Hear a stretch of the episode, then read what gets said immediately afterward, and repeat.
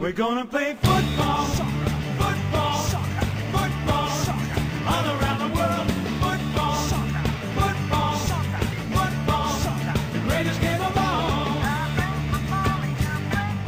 Dámy a pánové, vážení posluchači a posluchačky, kontrapressing je zpátky. Je zpátky brzo, dřív, než byste možná čekali, protože jednu epizodu jste si mohli poslechnout vlastně včera, respektive dneska v brzkých ranních hodinách. Měli jsme tady u nás v kontrapresinku speciálního hosta, eh, se kterým jsme si povídali, ale to, byl, to byla epizoda trošku stranou a dneska nás čeká stará, dobrá Premier League se vším, co k tomu patří. Jsem tady na to já, Vašek, ahoj, a je tady se mnou i Honza. Ahoj Vašku, ahoj Dany. A teď už jsem prozradil, že tu s námi i Dany, Ne. takže jsem tě to zkazil. Spoiler alert, Dany, jsi tady taky, čau. Dany, Dany, mluv na nás. Dany Čau. zemřel. Dany je v Maďarsku, takže má pomalejší vedení. Jo, jo, jo, je to tak. Ono, než tam ty pakety dorazí, tak to trvá strašně dlouho přes ty jejich uh, horký prameny, nebo co tam mají. Myslíš ofenzivního záložníka West Hamu? Přesně tak, přesně tak. Ale Jak jistě, jak jistě slyšíte, tak dnešní tempo je opravdu vražedné od samého úvodu. ano, ano, dneska to bude jízda, dámy a pánové. A eh, konec konců, když už jsme tady a povídáme si o tom, co bylo a co bude, tak eh, já vás ještě jednou teda takhle popostrčím k té včerejší epizodě, kdybyste ji náhodou minuli nebo, eh, nebo si ji nevšimli, tak je to docela podle mě zajímavý povídání s Miroslavem Šiftou, který napsal knížku o anglických derby, kterou my, kterými děláme partnera v kontrapresinku, takže tam se dozvíte spoustu zajímavostí o anglických derby a i o tom, jak se píše fotbalová knížka, což je podle mě obojí věc, která se nám všem může hodit, protože kdo z kontrapresinku a jeho posluchačů a posluchaček nemá dost velkou erudici na to, aby mohl napsat fotbalovou knížku. Já myslím, že bychom mohli, mohli napsat úplně všichni. Ej, já, no, kromě mě samozřejmě, ale já bych aspoň nakreslil komiks o obřím péru Patrika Vieiry. A to, tak to se taky počítá. Uh, to, to, by bylo, to by bylo uh, k tomu, co bylo, takže šifta, knížka uh, u jo, nás. já jsem, pro, promiň, já jsem si vymyslel vtip na tohleto téma, můžu ho říct? No, tak dobře, tak můžeš. Jo, já jsem jenom, jenom jsem chtěl říct, že Dany je asi po měsíci v podcastu a myslím si, že už nikdy nepřijde, protože si zandal svůj klasický vtip o obřím péru Patrika Viery. Dany nemá rád, ale Já jsem, já jsem, já jsem, já jsem já jsem čekal, až Dany přijde a pak jsem ho vytasil, protože uh, víš co, jindy to nemá smysl. ah, I see what you did there. Každopádně, Vašku, víš, co lidi mačkají, když chtějí psát na klávesnici velkými písmeny? Co mačkají za klávesu? Mačkaj shifta, jo. Přesně tak, nebo ne, já jsem chtěl říct, že některé lidi mačkají třeba kapsulka, ale míra shifta. Velmi dobře, Piky. Tvůj vtip, musím Ano. říct, je, je, je naprosto provocítní, stejně jako náš včerejší podcast. Stejně jako ten podcast. Přesně, Stejně jako ten podcast. přesně. Já už jsem ho, já jsem ho teda ještě neslyšel celý, ale slyšel jsem valnou část a musím říct, že je opravdu povedený. Je to fajn povídání. A jsem byl překvapený, jak ten rozhovor je vlastně dobrý na to, že jsem ho nedělal já, jo. Jo, jo, Hele, já, já, že se, jako já, já, spadne, ale já, tě, bylo to dobrý. já tě skrytě pozoruju každý, každý nádech a výdech tvýho života a vsávám tvojí esenci uh, novináře a jednoho dne budu jako ty, třeba. Já jsem, si, já jsem si, já si připadám trochu jako v Truman Show, tak teď už vím, proč se to tak jako děje, protože mě sleduje pecháček na webkameře. Přesně tak. Každopádně ten podcast je opravdu zajímavý a hlavně tady chci vyzvednout jako Míru, který se nám ozval, uh, jakože je náš fanoušek a že píše nějakou knížku a my jsme samozřejmě nevěděli, o koho jde a tak a pak jsme se s ním jako dali dohromady, spojili jsme se nějak a fakt je to za prvý hrozná bedna a fakt jako člověk, který hezky mluví, fakt jako má super přednes, skoro bych řekl, že jako si ho bude možná zvát, když bude zrovna v Česku i normálně, protože má fakt hrozně hezký projev a uh, hezký názory, zajímavý myšlenky, byl to fakt povedený podcast a vlastně i díky Mírovi jsme měli v podcastu Jiřího Martinka alias doktora Vševěda, protože jsou kamarádi a vlastně nám ho tak trochu domluvil. Je možný, že by teda pan Martinek přišel i tak, ale díky Mírovi to bylo výrazně jako jednodušší a vlastně i hned jsme to domluvili, takže za to Mírovi dík. A tu knížku si určitě fakt pořiďte, protože uh, ačkoliv uh, to může působit, jakože to říkáme, jakože musíme, tak to tak není. Uh, je to knížka nadšence, je to knížka někoho, kdo prostě ty podbaly eh, a ty derby jako miluje, prožívá, zajímá se o to, napsal to ve svém volném čase, napsal to Hmm. ne z hlediska eh, toho, že na tom chce nějak strašně vydělat, protože to si myslím, že ani úplně nejde dneska jako spisovatelstvím, pokud nejste Halina Pavlovská nebo prostě Vývek nebo někdo takovej. Takže je to opravdu jako srdcařina a Já si myslím, že to je skutečně třeba krásný vánoční dárek, jsou tam fotky, je to strašně tlustý, že jo, eh, Vašek konec konců, Va- Vašek už to měl v ruce, na rozdíl ode mě, takže ten to může jako pot- potvrdit. Eh, Je to, je to tak, no. Můžu to potvrdit. Je to bychle, je to krásný, je to plný obrázků a uh, myslím, že to je docela vhodný dárek třeba na Vánoce nebo tak něco. Hmm. Já jsem právě viděl jenom nějaký úryvky zatím jakoby z e-booku, ale z toho, co jsem viděl, eh, jako z ukázek v PDF a se mi to líbí a už se na to taky těším, až si to pročtu. A je to vlastně, jak jako to Míra mluví, tak si to jako poslechněte. A s tím se vlastně pojí i druhá věc, protože ty jsi zmínil jako nějaký přidaný obsah nebo přídavný obsah, kromě té standardní epizody, kterou právě posloucháte, tak kromě toho, že si můžete pustit epizodu s Miroslavem Šiftou, tak tento týden, eh, tedy první říjnový týden, na naše posluchače čeká ještě jedna speciální epizoda, že? No je to přesně jak říkáš, protože my se, my jsme už tady měli takový menší experiment kontrapressingový, ve kterém jsme si povídali o, eh, nebo měli jsme vlastně eh, jednu část podcastu o italské lize a řekli jsme si, že by bylo fajn se těm evropským ligám přece jenom věnovat občas taky trošku do, asi ne do takové hloubky, jako se věnujeme Premier League, pochopitelně, na to ani nemáme expertízu, ale zkrátka dobře, když se hraje třeba Liga mistrů, tak proč to nereflektovat, že? proč si u toho nepopovídat o tom, co se vlastně po Evropě tak různě děje a co nás třeba zaujalo, jednak v těch evropských soutěžích, eh, jako, jako je Evropská liga Liga mistrů, jednak vyloženě v evropských domácích ligách, takže se můžete těšit na uh, takovej drobný speciálek, který vyjde na Hero Hero někdy ve čtvrtek brzo ráno pravděpodobně. Je to tak, eh, já jsem si to pracovně pojmenoval Europressing, ale ještě úplně oficiálně název nemám. Každopádně jde v podstatě o to, že jsme se bavili o tom, že chceme občas zabrousit i do těch dalších vod uh, evropských, nejen Premier League, protože samozřejmě Ligu mistrů, Evropskou ligu a tak dále sledujeme. Konec konců měli jsme velmi dobrou zkušenost s epizodami, které jsme dělali o Pražské slávy, když hrála v Evropské lize. A tak jsme si řekli, že vlastně to trochu spojíme. A já, když samozřejmě tu Champions League sledujeme všichni, tak si o ní popovídáme. Takže první takový pilotní díl bude vznikat ve středu vlastně o půlnoci po těch odehraných zápasech, po tom vlastně třetím kole, po tom třetím roundu uh, Ligy mistrů. Tím, že si projdeme vlastně ty zajímavé zápasy, ale u těch nějakých týmů vybraných se popovídáme trochu hloubš i právě, jak se jim třeba daří uh, v domácí soutěži, to znamená, když bude třeba hrát Viktorka s Bayernem, tak si popovídáme i o tom, jak vlastně Bayern válčí v té domácí lize, jak se daří Nagelsmannovi, uh, Inter bude hrát s Barcelonou, tak si popovídáme o tom, jak třeba teď Inter prohrál v úžasném zápase uh, s AS Řím. Já jsem samozřejmě za víkend viděl asi pět zápasů Kalča, protože to je prostě nejlepší liga, dal jsem si k tomu Lazáně, Boloněze a vlastně až tady na Vaškovo jakoby uh, příkaz jsem si musel pustit i odporný fotbal z Anglie, protože samozřejmě jako uh, kdo okusí italskou ligu, tak uh, to prostě nechcete už nic jiného. Každopádně o tom si popovídáme, bude tam i, i jiný zajímavý zápasy, takže prostě to zkuste, give it a try. A my taky třeba podle ohlasu vidíme, jestli těch epizod vznikne víc, nebo jestli zůstane u jedné. Každopádně by bylo fajn si vlastně takhle to portfolio rozšířit uh, i nadále. A hmm. na to, že jsme se ještě nezačali bavit actually o fotbale, tak už nahráváme docela dlouho. Takže možná bychom mohli Mhm. mm-hmm. začít Jdeme na to. se bavit o fotbale. Jo, ty jsi, ty jsi, Dany, Dany podle mě už útek z Budapeště do, ne, nebo z Budy do Peště útek mezi tím. jo, tak peště ta, ta Ne, hezčí jsem tady, tady. Výborně. Eh, Já myslím, že ty si docela správně Piky naznačil, že ten anglický fotbal umí být pěkně na hovno, eh, což si myslím, že potvrdil teď o víkendu, protože ano, budeme se dneska bavit o manchesterském derby, které dopadlo eh, vtipně. Ale a můžeš se třeba teď v klidu Vašku dívat třeba na ten House of Dragon, nebo tam prostě v tom Metu Smithovi teď uvidíš toho Holanda, vole. Matt Smith je krásný, přitažlivý mužský, kterýho bych... eh, Jeho, No, jeho jako bych... Holand, teda. Cože? Asi, podle mě jsou tak jako s Holandem na stejno, teda nevím. No, jako. Ne, Matt Smith, Matt Smith má úplně vycizelovaný obličej, který je hodnej tesání do bramboru. Haaland vypadá jako, nevím, jako takový prostě blankatý opičák. Jako ten brambor. dobře. jako brambor. Mhm. no, to je jedno. Každopádně eh, přestaňme se navážet do jednoho z nejlepších fotbalistů planety, jak se zjevně ukazuje, že teda fakt je.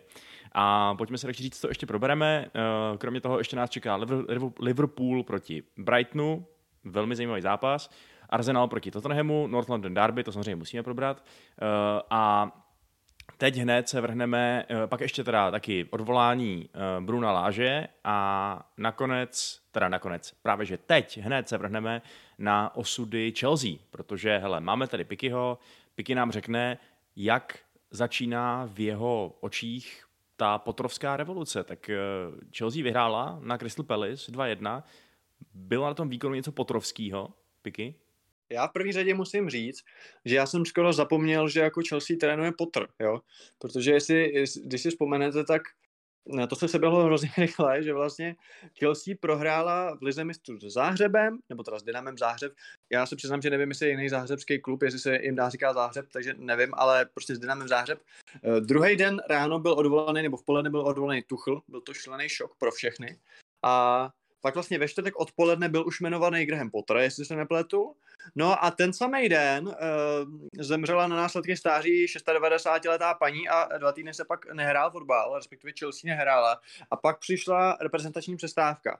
Jo, což znamená, že byl tam teda mezi tím zápas ligy mistrů se Salzburgem, což byl vlastně jediný potrovo vystoupení, co by nového trenéra v Chelsea.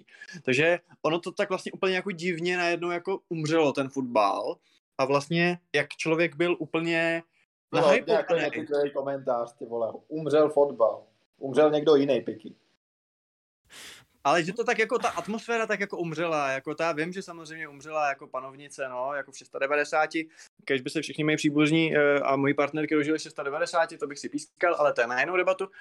Každopádně uh, z toho jako počátečního šoku, kdy uh, vlastně nikdo nečekal ten Tuchlův konec, a pak najednou, uh, pak najednou jako jmenování potrá, takže na jednu stranu člověk cítil takovou lehkou zlost vůči eh, Todu Bellimu, že odvolal Tuchla, ale zároveň si říkal, OK, tak jako jestli, jestli někdo, tak Graham Potter, protože samozřejmě uh, pro jeho práci, pro jeho práci v Brightonu máme asi jako všichni slabost, ale na druhou stranu se, tím se s tím pojeli i otázky, jestli je to správný čas pro Potra a jestli vůbec Potter je tou správnou osobou pro Chelsea. Takže vlastně člověk byl úplně toho jakoby plný, jenomže pak se prostě nehrálo, ten úvodní zápas se Salzburgem bych asi úplně jako nehrotil, protože to jako konec konců první zápas remizovali Tuchel a spousta trenérů v Chelsea je prohrálo. Takže tohle byl vlastně jako, jako první zápas, kdy jsem si vlastně vzpomněl, aha, nás trénuje vlastně ten Graham Potter. To jsem zvědavý, jestli tam uvidím už nějaký ty jeho prvky a viděl jsem je tam. A vlastně uh, zajímavá věc byla už to rozestavení. Že? Chelsea hrála 4-2-2-2, to znamená návrat k back four po hodně dlouhé době. Uh, zároveň takový ten jakoby divnej jako čtverec nebo obdélník, vlastně, který tvořili uh, vepředu Sterling a Aubameyang a pod ním Havertz a Mount, s tím, že všichni tak jako trochu útočili, trochu byli u strany, trochu byli z osy. A uh, já se přiznám, že uh, byť ten fotbal uh, jakoby jevil jednoznačný uh, prvky nebo jednoznačný uh, známky potrova stylu, zejména jakoby tím držením míče jo, a tu, těma krátkýma přihrávkama, velkým počtem přihrávek, tak zároveň si říkám, že jako nedovedu si úplně představit, byť ten zápas dopadl nakonec vítězně, díky golu Conora Gallaghera ze samého závěru, že by třeba v tomto složení s tímto rozestavením jsme mohli fungovat další dobu. A za mě to je z jednoduchého důvodu, já si nevedu v takovým jakoby setupu představit Tiago Silva a Jorginho spolu na hřišti. Jo? Protože jakkoliv Tiago Silva je nejlepší stoper Chelsea pořád eh, z hlediska svých výkonů dlouhodobých a tak, tak mu samozřejmě chybí už rychlost, to je logický. A jako by ta kombinace Tiago Silvy v back four, to znamená ve stoperský dvojici s Žoržíněm, který teda neměl vůbec dobrý zápas a vůbec nenavázal na ty velmi dobrý výkony z repre, je prostě strašně zranitelná, ale šíleně. A byť samozřejmě beru, že u toho prvního golu, golu jako nevystoupil Fofana a tak. Ale jsem hrozně zvědavý, jak se tohle to vyřeší a já si třeba dovolím říct, že stejně ten návrat, jako pokud si třeba nějaký fanoušek Chelsea řekl, hele, jo, jako teď budeme hrát na čtyři a bude to dobrý. Já si stejně myslím, že ten, ná, že ten návrat k back free uh, jako přijde, protože jako posadit Silvu je blbost, protože to je náš nejlepší stoper a zároveň jako já si furt, já vím, že tak hrál v Paris Saint-Germain, vím, že tak hrál v Miláně, ale prostě je mu asi 38 a já si ho v Premier League prostě ve dvojici momentálně a jakoby s tím setupem před ním úplně nedovedu představit. Samozřejmě můžeme se bavit o tom, že místo Žoržíně tam přijde Zakaria a bude to najednou strašný, strašný Fabinho, ale já se přiznám, že stejně čekám, že většinu zápasů pod potrem v této sezóně Chelsea odehraje se třemi stopery. No my víme, že, tu, že Potter je toho určitě schopný, takovýhle taktický flexibility. Uh, jak, to, jak to vidíš ty, Dany, ten taktický styl, který už Chelsea ukázala, případně jaký ještě ukáže v téhle sezóně? No, já tady budu asi s Pikem víceméně souhlasit v takřka ve všem. Prostě Jorginho a Silva, uh, to je jako fotbal rychlostně, tak možná z do Pelého, jako oni jsou to oba skvělí fotbalisti, ale ta rychlost tam prostě není a pokud jsme se tady bavili dneska už o sérii A, což je liga, která je často koukatelnější než Premier League právě protože si občas dají pánové na čas a jako nad, nad tím fotbalem se i zamyslí, zatímco Premier League se hraje v takovým šílým kalupu 90 minut nahoru dolů. Tak uh, pokud teda zrovna nejste Aston Villa, která zdržuje, pak se na to stěžuje Jesse Marsh. Ale uh, podle mě jako nemůžou hrát Jorginho s Thiagem Silvou takhle, pokud tam jako k ním není ten pátý obránce lomeno střední záložník a ten návrat té defenzivní trojci asi, asi je uh, poměrně přirozený už i proto, že přesně jako zatím tam chybí šestka a jediná v tom kádru je Zakaria, u kterého se dá pochybovat o tom, jestli na téhle úplně nejvyšší úrovni může hrát tak, jak by si Chelsea představovala. Takže vlastně jako podle mě jenom otázka, jestli Chelsea bude hrát vlastně na single hrota nebo na dva hroty. To znamená, jestli budou hrát nějaký jako 3-4-2-1 anebo 3-4-1-2 tím, že Mount by byl vlastně na takový volný desíce. A to je podle mě vlastně jediný, co se dlouhodobě bude, co dlouhodobě bude potrvinálně v téhle sezóně řešit. No, my jsme každopádně viděli, že eh, ten zápas se pro Chelsea dlouho nevyvíjel úplně dobře. Nakonec zachránil tři body až Conor Gallagher luxusní střelou spoza vápna a samozřejmě, samozřejmě, že dal první gol za Chelsea zrovna proti Palace, kde mělo to své úspěšné hostování. Jasně, že to bylo zrovna v 90. minutě, jasně, že byl zrovna naprosto úžasný ten gol a, eh, a je teda slouží mu ke cti, že to, že to neslavil a že to prostě byla celá taková hodně hezká feel good fotogenická scéna. Um, jak si tenhle ten moment třeba ty viděl Piky. Měl jsi z Gallaghera konečně radost a uh, myslíš si, že teď za to vezme a pod potrem bude, mm, řekněme, nějakým základním stavebním kamenem vaší zálohy, když máš pochybnosti o jiných středních záložnicích? Já se přiznám, že Gallagher je pro mě takový případ pro myslivce, protože všichni jsme si malovali po tom jeho super úspěšným hostování v Crystal Palace, který se opravdu mimořádně povedlo, na rozdíl třeba od hostování Billho Gilmura v Noriči že ten kluk přijde a je prostě jasný Ačko, jasný základ, malovali jsme si, nebo asi většina fanoušků, jak uh, vystrnadí uh, toho Kantého, už prostě stárnoucího zraněného, že ovládne tu pozici jakoby té osmičky nebo toho fotbalisty, který pokrývá ten větší prostor. Ale zatím to žádná extra sláva nebyla. A on jakoby samozřejmě má velmi dobrý dar jako směrem do ofenzivy, je to velice jako, obda, říct obdařený, ale byl to zápas proti Crystal Palace, tak jako vzhledem k tomu jejich trenéru je to úplně nechci tady rozebírat, ale uh, je to prostě velmi jako skillful, skillful play, player směrem dopředu. Ale zatím prostě ještě v mých očích do bod hráče Chelsea jako nedorostl, jo? že když si vemeš ty záložníky, pomenu Zakariu, který jsme ještě pořádně neviděli v akci a je možný, že se ukáže, že na to skutečně nemá. Navíc, když říkáme, že to je vlastně jako jediná šestka, tak eh, my se ho malujeme jako jedinou šestku a zároveň on v nějakém rozhovoru řekl, eh, kdy, kdy vlastně kritizoval Juventus, tak řekl, že, že se těší jako na různý náběhy a že se těší, jak bude lítat sem a tam a, a lidi pod ten příspěvek jako psali jako you're six, vole, jako nikdo o tobě to chtít nebude, jo? ty budeš prostě sedět a odebírat balony. Takže uvidíme, uvidíme, co jako bude dělat uh, Zakaria, až bude hrát a jestli na to bude mít.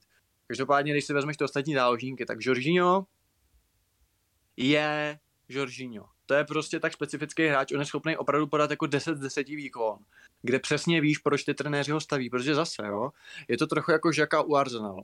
Na Žaku každý nadává, ale ten týpek hrál pod Wengerem, Emerym, Interimama, Artetou. Furt hraje, tak asi, asi je dobrý. To samý Jorginho. Eh, když odešel Mauricio Sarri do Juventusu, tak všichni říkali, no Jorginho končí.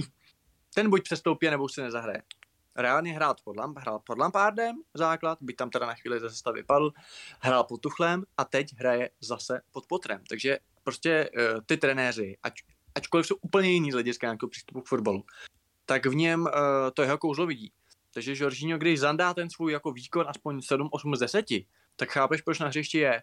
Problémem je, když se dá horší výkon, protože pak je to opravdu hodně znát. A Kordiš eh, nemá ten dostatečný cover, ať už po době stoperů, ať už po době těch dalších záložníků. Takže jako já třeba dlouhodobě říkám, že já mám, uh, pro mě je Jorginho nice to have, Já jsem rád, že v tom týmu je, chápu jeho přednosti, Uh, není nic lepšího, když vedeš v 72 0 ho tam na těch 20 minut dá, aby, aby to prostě si v klidu dorozdával. Ale zároveň, zároveň ty jeho slabiny a ty jeho kicksy případný jsou jako hodně bolestivý a proto chci říct, proto směřuju k, ke Gallagherovi, jo. Protože můžeme se bavit o nějakým Vandergolu v 90. minutě super, ale jako krásný vítězný gol dali Trevo Čalobach, jako to úplně to. Hmm. Ale z hlediska třeba jeho budoucnosti, uh, jako Jorginho Gallagher, záloha, asi ne, že jo. To Jorginho ne, no. Gallagher Mount, jako třeba trojka, prostě za mě uh, furt je nejlepším hráčem, teď se nebavíme o nějaký aktuální formě, nebo když se vrací ze zranění, ale jako dlouhodobě je prostě nejlepší záložník Chelsea Kovačič, když to budeme brát jako ofenzivního hráče. A ten Gallagher, neříkám, že špatně, že už jakoby je v Ačku, že měl třeba jít ještě hostovat, ale za mě eh, jako nejsem ohledně něj zas tak jako jak to říct, zas tak optimistický, jsem zvědavý, jakoby, uh, jak to s ním vidí Potter, že jo, jako v koho, v koho si převtělí jako toho McAllistera, toho Kajseda a vlastně a, a Grosse, jako kterou tu roli by měl třeba jakoby obsáhnout Gallagher, ale já zatím budu velice jako střídmej, takže ano, jako vítězný gol super, přeju mu to, ale že bych najednou z něj jako řekl, ano, to, to je starter, prostě to, to v žádném případě. Mhm. Dany, ty míváš eh, docela takový silný názory na pozici brankářů. Ty prostě uh, si myslím, že jsi z nás takový jako největší brankářský expert, když to tak řeknu. Co mi řekneš na to, že teď Kepa podal vlastně z mýho pohledu, aspoň co jsem viděl, vynikající výkon, sebejistý uh, a jako prostě velmi kvalitní. Je tady šance, že až se Mendy dá dohromady, tak uh, že vlastně zjistí, že má místo jedničky zabetonovaný Kepou? Pod potrem. Já jsem na tohle téma viděl jako už, už na, i na Twitteru třeba hodně analýz. Myslím si, že Kepovi mohl nový příchod Potra jenom prospět. Uh, myslím si, že vzhledem k tomu, že Potter je asi, byť jako Potter není žádný ofenzivní čaroděj ve stylu Decerbyho, a tak uh, přece jenom je uh, směrem dopředu, řekl bych, agresivnější než Tuchel. A z tohohle hlediska je Kepova práce nohama pro něj jednoznačně výhodou. Uh, Mendy asi celkově pořád je, řekněme, lepší shotstopper, ale otázka je, jestli opravdu, protože v této sezóně zatím úplně se s formou nepotká. Myslím si, že už tam bylo jedno nebo dvě zaváhání. Takže v tuhle chvíli myslím si, že Kepa má jako možná poslední velkou šanci, eh, jak, jak získat uh, místo uh, jedničky v Chelsea, pokud nepřijde Guardiola. Že? Jo, ale zase Guardiola by si přivedl za 70 milionů euro jinýho golmana, takže v tohle chvíli prostě Kepa, uh, tohle, tohle je prostě pro něj nejlepší šance, kterou může dostat. No a uvidíme, jak se s ní popasuje. Uh, já si třeba myslím, že by měl chytat místo Mendyho, obzvlášť pokud Chelsea chce hrát nějaký aktivnější styl fotbalu, což už i vzhledem k tomu, co tady vlastně naznačil Piky, že ta záloha uh, minimálně směrem dozadu není úplně jakoby železobetonová, a ono i o té obraně se dá trošku pochybovat, tak si myslím, že by dávalo smysl, aby se Chelsea naopak snažila jakoby Uh, podobně jako to dělá Potter v Brightonu, tu iniciativu přenést těm soupeřům a na to je rozhodně lepší mít v brance Kepo než Mendyho. Mm-hmm. Uh, počkej, a iniciativu směrem k soupeřům, jakože nechá jako držení míče... Ne, sorry, mluvím, mluvím jak uh, Hotento, to je to Maďarsko. Uh, ne, mm-hmm. prostě, že vy budete hrát s míčem vysoko a že, že naopak budete to vy, kdo bude diktovat tempo hry. No jasně, já jsem si právě říkal, že jako Potter a přenechat jako to, to by úplně asi nebyl Potter. Nicméně, jestli můžu ještě k těm golmanům, mm-hmm. uh, jestli je jedno jméno, kvůli kterému jsem rád, že skončil Tuchl, tak je to právě Kepa.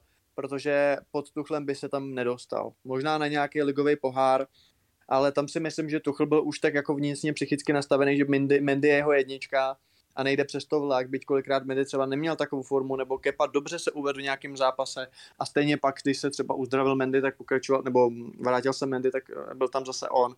A jako ono sice nějaká stejná startovní čára zní možná jako kliše, nicméně Kepa si opravdu teď říká o to, aby to jedničkou byl. Uvidíme, až Mendy bude k dispozici, jak Potter zareaguje. Na druhou stranu nemyslím si, že by měl jako mít něco proti Kepovi vyloženě, uh, takže já jsem na to zvědavý a jako jsem, jsem rád, protože mu to přeju a myslím si, že ten kluk si vyslech takových jako keců a takových těch jako memes, že si zaslouží ukázat, že na to má, OK, možná mu chybí 3-4 cm dokonalosti, ale furt je to jako velmi dobrý golman a pokavať ta šance v Anglii měla ještě přijít před nějakým návratem do Bilba nebo někam do série A nebo tak, tak eh, který bych mimochodem třeba doporučil Harrymu Maguireovi, jo, možná se k tomu ještě dostaneme v části o United, prostě té, jako ten kluk je, jako mě už je jako, jako líto, jo. On mu samozřejmě nepřidává třeba Southgate, když ho hraje, když na to nemá, ale jako ten kluk by měl zmizet od anglických médií, od anglických fanoušků, ten by prostě měl hrát jako někde, kde tomu nebude rozumět tomu, co se o něm píše, jo, protože... Udělat Smallinga prostě. Jako, myslíš Smaldiniho, no jasně, Jo, vítězný gol v zápasu a Inter,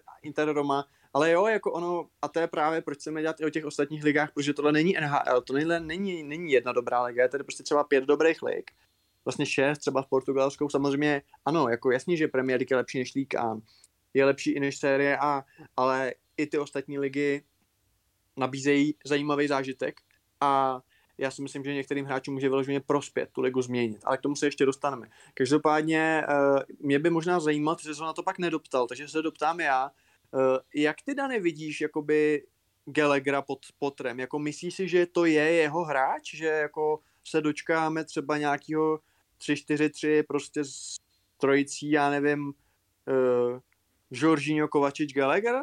A Mount třeba na křídle, nebo jako jak si, jak si myslíš, že ho bude využívat, anebo čekáš, že jako moc ne? Eh, Já si jako takhle, úplně dopředu, abych z toho nejdřív jako krásně alibisticky vyprusil, než něco vůbec řeknu, tak podle mě zatímco Golman je poměrně jednoduchý řešení, protože tam prostě poslešeš jednoho nebo druhého, tak situace kolem Gallaghera nebo celý té zálohy je výrazně komplexnější. Ale myslím si, že uh, nevidím jako Gallagher může být další takový hráč, který mu může Potter vyhovovat výrazně víc než Tuchl. Protože jedna věc, která se Tuchlovi úplně v Chelsea nepodařila, a, a můžeme jakoby debatovat o tom, čím to bylo, jestli je to tím tlakem Chelsea na okamžitý úspěch, byla to, že vlastně nedokázal nějak zásadně, jakoby, nebo množství hráčů, který posunul nějakou další úroveň, bylo relativně minimální. Jo, asi, asi James se pod ním zlepšil výrazně, ale to proto, že ho konečně jakoby začal hrát na tom wingbacku a Mount přestal, nebo Havertz přestal hrát na osmičce. Takže to jsou jakoby výhody, ale to spíš plyne z toho, že tam konečně byl trenér a ne Lampard. Ale- Ridiger se posunul, Christensen se posunul, Rediger fair a Christensen, dejme tomu, ale, ale za, myslím si, že u obou to je opět jakoby spíš změnou herního systému, než by to bylo výrazně lepší fotbalisti, než bylo. Oni hráli furt to samý, ale konečně to hráli v systému, který dával smysl. Myslím si, že Potter má obecně, nebo minimálně v Brightonu a předtím i v Östersundsu, výrazně lepší track record toho zlepšovat hráče. A to zejména v defenzivní části hry, Uh, protože ty velký přestupy, který Brighton dělá, jsou často právě jakoby obránci, že jo, Ben White, Marku Kurea, teď i v Bisuma do Tottenhamu taky vlastně defenzivní hráč. Uh, tady Lamptey je uh, další hráč, který má jakoby na sobě velkou cenovku, je furt zraněný.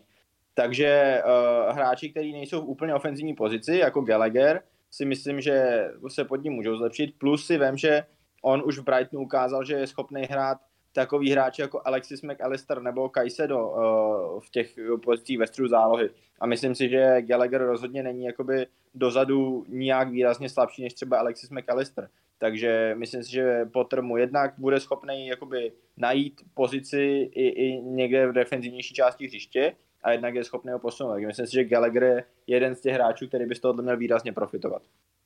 Hmm. A mě by možná zajímalo, nakolik budou eh, Wolves uh, profitovat z vyhazovou Brneláže, čím se dostáváme velmi solidním, až bych řekl elegantním oslým můstkem k druhému tématu. A to je tato změna na pozici kouče ve Wolverhamptonu. Bruno Láš už není nadále uh, koučem tohoto portugalského klubového výběru. Vašku, nakolik tě tato zpráva překvapila. Jako čekal si po té prohře s West Hamem, že se to stane, protože samozřejmě někdo může říct, OK, tak to toho měli odvolat už před repre přestávku a měli byste 14 dní čas zapracovat nového trenéra a tak dále. Takhle to může působit trošku jakoby hloupě. Ale když si viděl výsledek zápasu West Hamu uh, z Wolves, nebo jestli ho viděl osobně, tak ten zápas, tak řekl jsi si, OK, Láš končí? Jo, za mě to bylo asi nevyhnutelný, no. Ta jejich forma byla prostě dlouhodobě až moc příšerná. Měl výborný vstup do toho angažmá tehdy jsem si říkal, wow, tak to zase Wolves trefili hřebíček na hlavičku, dobře se jim podařilo nahradit, eh, nahradit Nuňa ale, ale tohle bylo fakt neudržitelný a já jsem právě někde četl, že oni, že on byl jako skoro dead man walking, že oni fakt v podstatě chtěli mít připravený nějaký plán na to, co budou dál dělat, než zmáčknout to velký červený tlačítko. To znamená, že asi chtěli minimalizovat uh, nějaký čas, kdy to bude muset táhnout nějaký, víš co, nějaký ty různý prostě goalkeeping coaches a tyhle ty lidi, kteří tam pak jsou na té interim pozici. A, takže předpokládám, že už i tu repre pauzu využili k tomu, že si tyhle ty nějaký potenciální nástupce identifikovali. A jako za mě já nevím, no, tohle je přesně ten tým, který evidentně totálně underperformuje a myslím si, že mu, že mu, že mu může jedině prospět to, že teď dostane nějaký čerstvý impuls od eh, kohokoliv, koho jmenují. Asi si tím tak jistý, že to tak je, protože ty to prezentuješ, že to jako mají jako promyšlený. Já co jsem tak zaznamenal vši- střípky, tak jako v příštích zápasech to povedou jako asáci. Uh, oni by chtěli naťuknout vlastně Rubena Amorima ze Sportingu, což jim chválím, protože to je vynikající coach, ale mm-hmm. jako taky nevím třeba nakolik bude Sporting jako s volného v rezervní sezóně pustit. Tak jako se si tím jako, je to opravdu nějaký jakože ověřený jako claim, že už prostě mají někoho jako dohodlýho, jako to asi bylo v případě právě třeba Potra v Chelsea, kde opravdu ty věci šly tak rychle, že bylo jasný, že tam nějaký oťukávání bylo už předtím. Tak myslíš si, že skutečně jako jsou blízko dohodě k něko, s někým. Jako, jo. No to nutně netvrdím, jenom říkám, že mm, to, že ho nevyhodili Láže ještě před reprezentační přestávkou, neznamená, že by předtím měl jejich důvěru, víš? To, to byl ten můj point. Že si myslím, že, ten, že, ten, že to plánování toho jeho nějakého eventuálního vyhazovu už prostě probíhalo, protože ta jeho pozice se prostě stávala čím dál tím neudržitelnější a uh, to, že tenhle ten tým s těma jménama, uh, byť teda samozřejmě ano, je je teď, teď je nějaká krize, ve které hraje Ruben Neves jako na stoperu, ale i tak, jako to je tým, který by neměl eh, se plácat někde v, někde prostě v, v zóně sestupu. Myslím, že fakt jako jediný větší zklamání této uh, sezóny je momentálně Leicester. Takže hmm. za mě musel jít, no.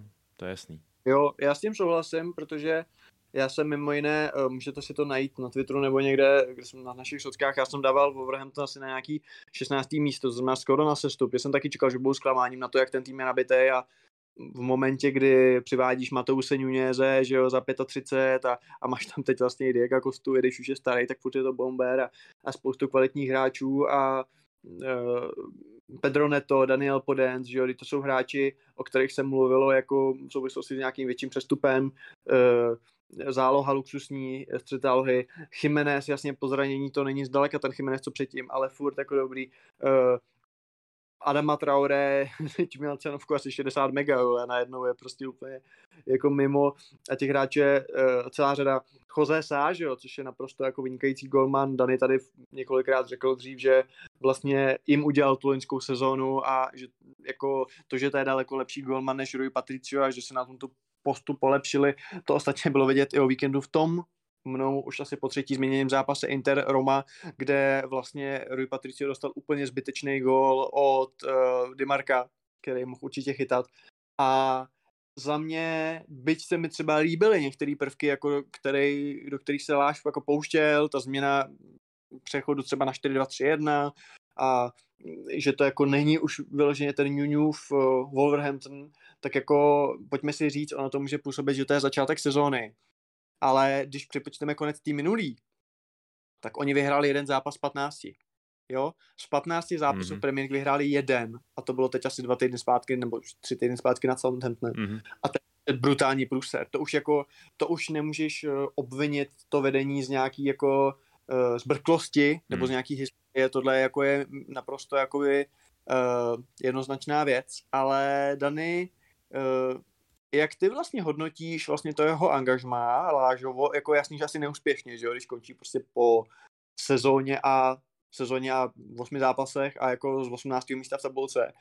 Nicméně, proč si myslíš, že to nevyšlo? Protože trochu si lidi mysleli, hele, další Portugalec, portugalské ligy, jo, prostě to je, to, to, je ten náš ideální nástupce toho, toho, uh, toho Nuňa, ale najednou prostě ta první sezóna my jsme Wolves měli tak jako pod radarem a přitom uh, čísla, protože samozřejmě čísla nelžou, tak ty jasně ukazovala, že ta jejich sezóna zase tak jako skvělá nebyla, že to hodně dělal právě ten Golman třeba.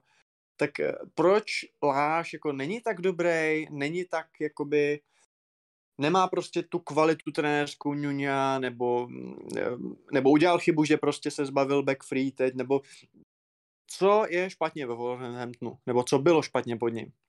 Hele, já bych řekl, že ještě špatně bude, protože já když se na ten squad dívám, tak uh, zejména v obraně podle mě ta situace vůbec není dobrá. Uh, myslím si, že uh, Láš jo přišel a v té první sezóně uh, poměrně rozumně ještě jakoby stavil na tom systému, který hrál Nuno, to znamená hrál na tři vzadu, uh, nějak to s tím doklepal, ale podle mě to nikdy neměl být jakoby systém, který si Láš nechá. A teď, když se koukáme na jejich depth, zejména v defenzivě, tak ten je přímo děsuplný. A druhý problém je, že oni prostě, ale už asi tak 17. sezónu v řadě, nemají jako kvalitního, nebo jako nemají vyloženého bombera, který by dal za sezónu 15 gólů. Jo. Ono je sice strašně pěkný mít čtyři útočníky každého za 15 milionů liber, ale možná by bylo lepší mít jednou za 45. A k tomu uh, bych připočetl i to, že uh, přece jenom, jo, takhle, vezmu to postupně, jo, zbyli jim vlastně dva pořádní stopeři, Collins a Killman, uh, protože odešel Cody, což podle mě dává minimálně z smysl, to je prostě ultimátně hráč pro back 3, uh, poslal ho na hostování, protože by neměl jistý místo v základu. Ale odešli i Size a Boli a víceméně bez náhrady. Jako teď asi třetí stoper uh, Wolverhamptonu je Jerson Moskera, který má 21 a jestli o něm slyšelo 5% jsem posluchačů tohle podcastu, tak je to podle mě hodně. Uh, jediný jakoby No Právě počkej, na něj, na něj udělal tu penaltu Santuš, ne? Minulou neděli v Plzni. Moskera. No jasně. No a, to bylo vtipné. ale tak To představ si, vtipné. jaký tenhle, fr- no a tak a, je asi tak stejně jako skill, nebo jako prostě, ano, jo, tak uh, jediný pořádný back do čtyřky je tam asi Nelson Semedu, který to hrál naposledy v Barceloně. Uh, Johnny Otto i Aitnuri jsou spíš wingbacki. Uh, no a ten, o tom útoku už jsem mluvil. A na křídlech dobře, máš tam Gonzala Gedeše a Pedra Neta, ale Adama Traore, ten podle mě v tomto systému vyloženě nemá uplatnění. Chiquinho, to je taky hráč, který přišel z nějakého Estorilu nebo z něčeho takového. A když to tak poskládáš, tak v tom kádru jsou možná jako čtyři, pět kvalitních hráčů a pak ten zbytek je relativní průměráci. Jako já si nemyslím, že jo, ty si tady říkal, nemůžeme obvinovat uh, vedení Wolverhamptonu ze zbrklosti, to asi ne, z čeho bych je obvinil jejich přestupová aktivita, protože na to, že mají net spend tohle leto 70 milionů liber, tak ten tým nevypadá bůh jak. A myslíš, že teda utráceli na špatných pozicích, že prostě radši měli přivést jako proper centerbacka než, eh, než Gvedeše? Ale možná bych to se ani tomu Gedešovi nebránil, ale třeba proč jakoby uh, upřímně utratit 15 milionů za Hichan Havanga mi přišlo jako trošku, trošku plítvání. Jo, jasně, potom nikdo nemůže čekat, že Kaladžič přijde a urve si koleno v druhém zápase, nebo v, možná hned v prvním, ale myslím si, že přesně, jako minimálně uh, ta obrana zůstala taková trošku nevyřešená a naopak asi ten Gedeš je trošku moc, protože přesně, to jsou potom ty peníze, které ti chybějí na to, abys místo Gedeše a Hvanga přivedl jedno pořádný kladivo do vápna a místo Kaladíče nějakého slušného stopera na pozici stopera číslo 3. Takže myslím si, že to bylo jakoby opravdu utrácení na špatných místech. Plus neschopnost bavit se některých hráčů, protože v tom týmu prostě pořád straší, že jo, Adama, který ho tam už asi nikdo moc nechce. Uh, otázka je, jestli má cenu nechávat si tam Raula Chimeneze, možná jako nějaký talisman slavičky, ale, ale jestli se třeba nedal Podens nebo Pedro Neto speněžit a jestli se za to nedá ta šířka kádru na, nějak nahradit, to, že pořád hraje dost často v základu Žao Mutíňu, je taky otázka, jestli je to dobrý nápad. Hmm. Hmm. Mě jenom zaujalo to, co jsi říkal, uh, pak, dám, pak dám slovo Vaškovi, ale mě zaujalo, co jsi říkal vlastně o Johnem a o Eight Nurim, že vlastně jsou to jako spíš wingbacki uh, jakoby a, a hra- hraný ve čtyřce, takže je to takový jakoby opačný problém, než řeší Everton, které, když naopak jako jsme se bavili o tom, že Peterson a Mikolenko jsou jako typický defenzivní krajní beci hraný ve jako wingbacki, tak to vlastně by se mohli prohodit, ne, do těle těch dvou systémů. Jako. Já bych byl jedině pro, možná by to jako prospělo úrovní všech zápasů. Hmm. Eh, Vašku, uh, koho bys ty jako přived? Jakoby šel by si cestou prostě dalšího Portugalce, uh, nebo by si zkusil nějaký osvědčený jméno uh, prostě z Premier League, uh, Scotta Parkera třeba, já nevím. Jako já vím, že tam pořád ještě trvá ta jejich uh, taková uh, iberská enkláva v tom klubu, ale už není taková a tak silná mi přijde. Jo. Přijde mi, že v tuto chvíli se nutně dívat jenom po portugalských, jako jasně, Amorim by byl super, ale kdyby to nešlo, nebo kdyby prostě on nechtěl, nebo klub nechtěl, nebo tak, tak uh, tohle podle mě už fakt není takový tým, který by nutně musel trénovat nějaká konkrétní národnost. Klidně tam prněte nějakýho Anglána. Za mě, za mě už teď úplně jako, teď mají fakt otevřený karty na to, aby udělali v podstatě, co chtějí. Jako kdyby přivedli Chrisa Wildra, který už teď vyrazili, že jo, tak se vlastně úplně nedivím. Takže, hmm. uh, takže za mě... Tobě tam proběhla nějaká výrazná jako odportugalizace? Já nevím, no, možná to je můj takový osobní dojem, že mi vždycky přišlo, že to je tým plný Portugalců a teď se dívám na jejich, eh, na jejich eh, sestavu a nebo na jejich prostě skvadru a nejsou na nich zas tak super závislí, zvlášť ty velký uh, členové základní jedenáctky, já nevím, třeba jako, když se díváme na velkýho člena základní jedenáctky, tak třeba Nathan Collins, že jo, tyhle ty lidi, uh, nevím. Počkej, já, jako, já, já bych to souhlasil v obraně, ale mám pocit, že to sam bylo v zápase proti Tottenhamu, kdy v celý záloze a útoku hráli jenom hráči, co hra, mluví portugalsky. Myslím, že by to bylo něco takového. Fakt, jo. Ale no, já, tak... jsem se teď, já jsem se teď otevřel ten zápas sobotní podvečerní s West Hamem a jako, jestli vidím dobře, tak jako jediný neportugalec je tu Killman a, a Eight Nuri a jo, a Johnny je teda Španěl, no.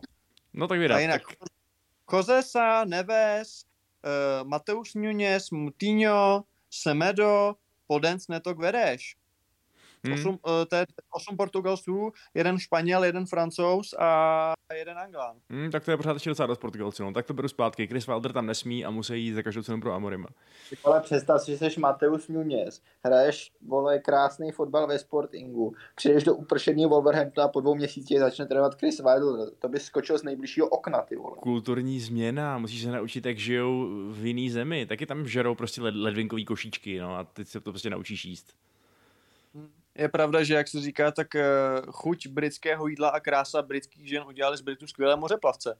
Každopádně uh, já osobně takhle, jako ten Amorim by byl samozřejmě, že Amorim, stejně jako třeba Ante Postecoglou ze Celticu je jedno z takových těch fancy men, že jo, který Mhm. má dan vytetovaný na předloktí jako budoucí trenér Tottenhamu, ale za mě já vlastně vůbec nevím, no, kdo by se tam jako hodil a jako já si totiž říkám, jakože já bych asi chtěl, aby je trénoval nějaký jako ofenzivní trenér, jo? Já si prostě myslím, že ty hráči, jako ten Nunez, uh, Neto, Podence, Gvedeš, jo, že jsou jakoby fakt, fakt fajn a, a chtěl bych asi, vy- jako myslím si, že je to dostatečně kvalitní tým, jakoby i personálně na to hrát jako hezký fotbal, ale prostě my jsme zvyklí, že trénují samý takový jako trochu pragmatici a trochu takový jako hlavně udržet nulu vzadu a no minimálně za Newya to tak trochu bylo.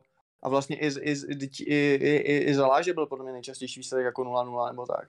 A já vlastně nevím, no, jako co by to podle tebe Dany udělalo, kdyby k tomu týmu přišel jako nějaký prostě attacking coach. Myslíš, že by to nutně skončilo průserem kvůli tomu nedostatku stoperů, nebo jak by si to viděl?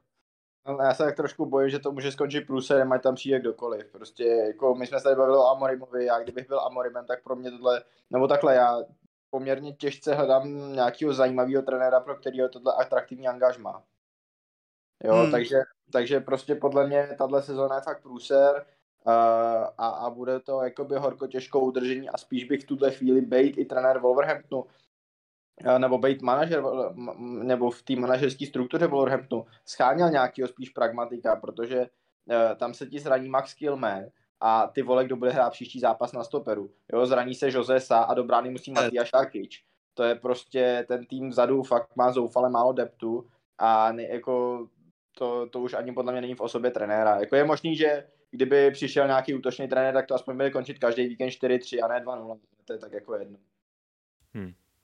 No jo, no, tak uvidíme, jakou cestou se vydají ve Wolverhamptonu, ale my si každopádně vydáme zase o dům dál. Vydá- Vydáme se na uh, herohero.co lomeno contrapressing, kde bude dnešní epizoda pokračovat, protože nás ještě čekají zajímavý témata. Čeká nás uh, vlastně dvojitá porce derby, jedno ze severního Londýna, jedno z Manchesteru a zvlášť to druhý je samozřejmě extrémně pikantní vzhledem k tomu, kolik gólů tam padlo, uh, ale obě, obě, ty, obě ty derby jsou zajímavý.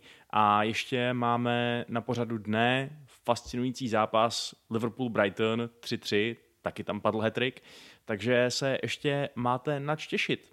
Tak eh, Počkej, chceš říct, že naším dalším programem bude decerby a derby? přesně tak, výborně. Tohle to Oh jsou... yeah. Jo, jo. Takže jak vidíte, tak podob- podobných, podobnýma slovníma hříčkama bude ještě dnešní kontrapressing nabitý, takže si nás nalaďte, anebo jestli nechcete, tak taky nemusíte, to je v pohodě, my vás máme stejně rádi a e, zatím se teda mějte. Ahoj. Čau. Čau.